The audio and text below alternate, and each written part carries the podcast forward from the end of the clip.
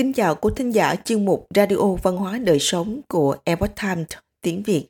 Hôm nay, chúng tôi hân hạnh gửi đến quý thính giả bài viết của tác giả Tống Bảo Lam mang tên Học giả tự thân trải nghiệm điều kỳ lạ, cảnh trong mộng trở thành hiện thực, xá lợi biết bay.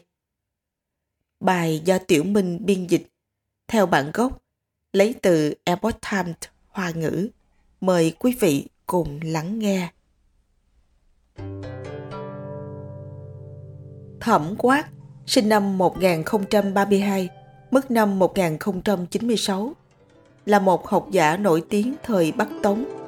Ông có những kiến giải độc đáo về lực từ tính, quan học, âm học, vân vân cũng như có những luận thuật phổ biến và sinh động về ảnh lỗ kim, ảnh gương cầu lõm, tác dụng phóng lớn và thu nhỏ của kính lồi và kính lõm, vân vân.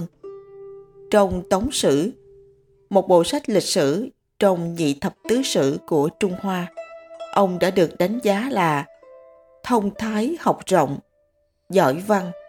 Đối với thiên văn, địa lý, lịch pháp, âm nhạc, y dược, bói toán, không gì là không tinh thông, đều có những học thuyết, luận thuật. Thẩm quát từng trong mộng dạo chơi thắng cảnh, kết quả mộng đẹp trở thành hiện thực, lưu lại giai thoại mộng khê. Ông từng tận mắt nhìn thấy kỳ quan xá lợi Phật nha, tức xá lợi răng Phật, được chứng kiến một loại thuốc thần kỳ, có thể làm râu tóc trắng như tuyết trở nên đen như nước sơn. Những câu chuyện kỳ lạ này được ông tập hợp và đưa vào trong tác phẩm nổi tiếng Mộng Khê Tự Ký và Mộng Khê Bút Đàm. Bởi vì những thành tựu về phương diện học thuật và các ghi chép của ông rất chặt chẽ, cẩn thận, cho nên có độ tin cậy rất cao.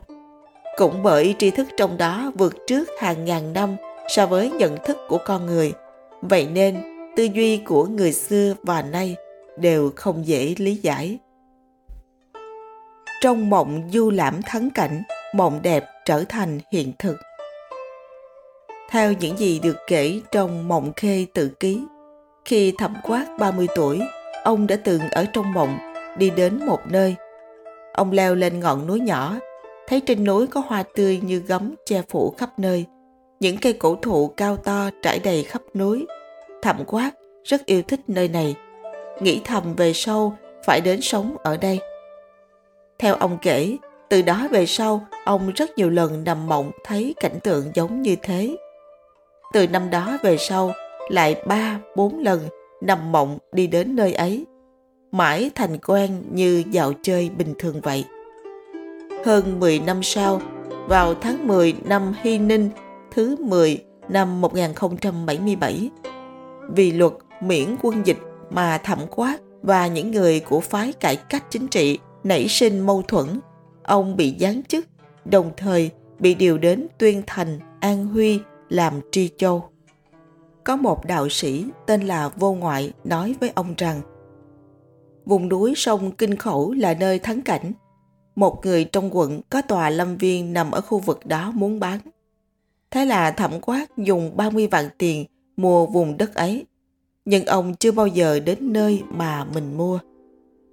Đến năm Nguyên Hữu thứ nhất thời Tống Triết Tông năm 1086, ông có dịp đi ngang qua Kinh Khẩu, Trấn Giang.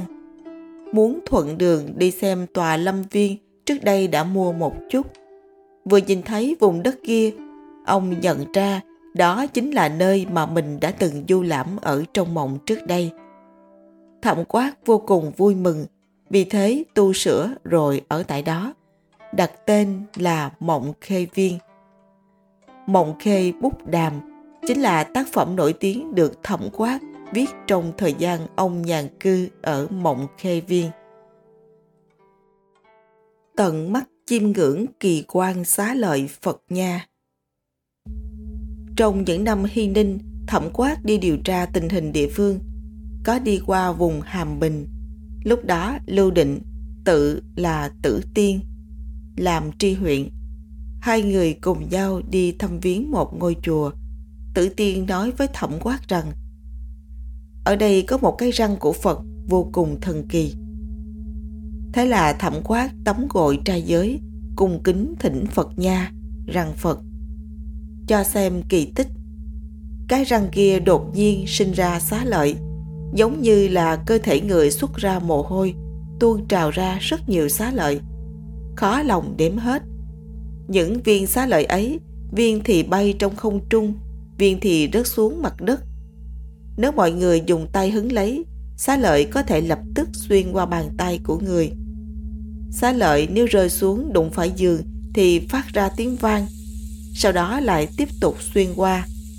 Thẩm quát nhìn thấy những viên xá lợi này sáng ống ánh, rực rỡ khắp nơi. Sau khi thẩm quát đến Kinh Đô, câu chuyện về xá lợi Phật Nha đã được lan truyền rộng rãi trong giới công khanh đại thần. Về sau, có người dân tố xin thỉnh Phật Nha đưa về kinh sư. quan chấp chính đã nghênh đón Phật Nha đến Đông Phủ, tên gọi trước đây của Đồng Châu. Tiếp đó truyền bá tin tức đến các quan lại đại thần. Có vô số câu chuyện liên quan đến sự kỳ diệu của Phật Nha. Sau đó, triều đình hạ chiếu đưa xá lợi Phật Nha lưu lại chùa Đại Tướng Quốc, đồng thời cho xây dựng tháp phù đồ bằng gỗ để cất giữ xá lợi. Tòa mộc tháp đó chính là tháp Tây của chùa Tướng Quốc. Loại thuốc kỳ diệu làm cho râu tóc đen trở lại. Người xưa rất chân thành và thiện lương đối với những câu chuyện về sinh mệnh cao tầng vượt ra ngoài nhân thế. Họ đã được nghe rất nhiều, đồng thời cũng rất tin tưởng và tôn kính. Về điều này, Thẩm Quát cũng kể ra vài ví dụ. Trong thời kỳ quan cung phụng Trần Doãn đảm nhiệm chức giám tự vụ, chức quan đảm nhiệm của các công việc liên quan đến mua bán rượu, giữ độc quyền kinh doanh và thu thuế về rượu. Lúc đó Trần Doãn đã rất già rồi, đầu đã hối tóc, răng cũng đã rụng. Một hôm, có một vị khách đến tự xưng mình là Tôn Hy Linh – quần áo mặc trên người đã cũ nát. Vị tôn quân áo quần lam lũ này tặng Trần Doãn một lọ thuốc, bảo ông bôi lên răng. Ban đầu Trần Doãn không tin lắm. Một ngày nọ, trong lúc rảnh rỗi không có việc gì làm, ông bèn lấy thuốc ra và bôi lên chân răng của mình.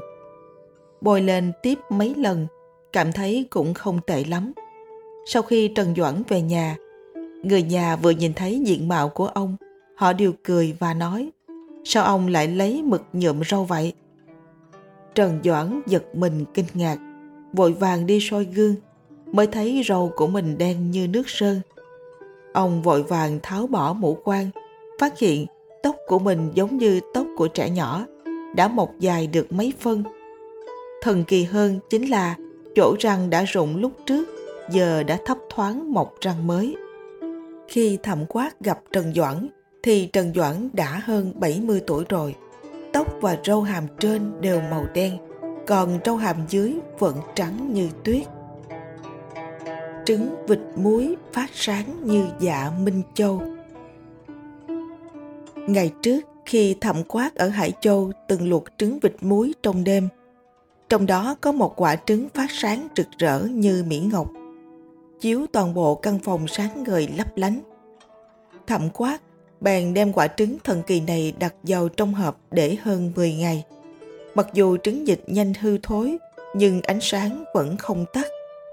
Có một người tên là Tiềm Tăng Nhụ Gia ở Tô Châu. Khi luộc trứng vịt, thì một trong những quả trứng cũng phát sáng như thế. Vì sao trứng vịt muối có khả năng phát sáng như dạ Minh Châu? Nguyên lý chiếu sáng là như thế nào, không ai có thể biết được.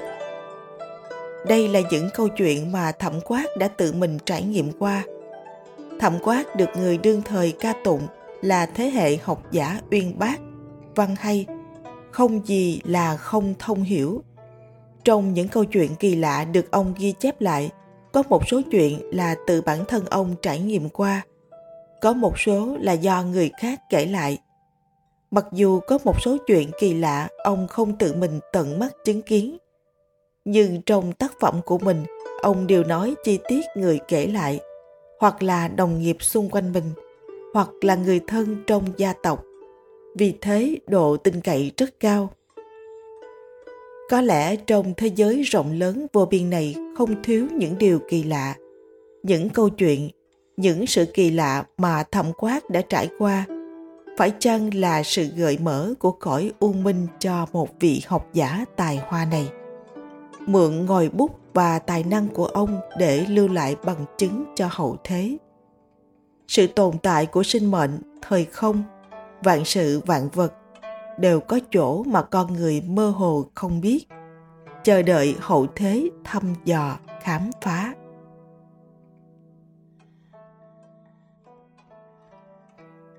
quý thính giả thân mến chuyên mục radio văn hóa đời sống của Epoch Times tiếng Việt đến đây là hết để đọc các bài viết khác của chúng tôi quý vị có thể truy cập vào trang web epochtimesviet.com Cảm ơn quý vị đã lắng nghe, quan tâm và đăng ký kênh.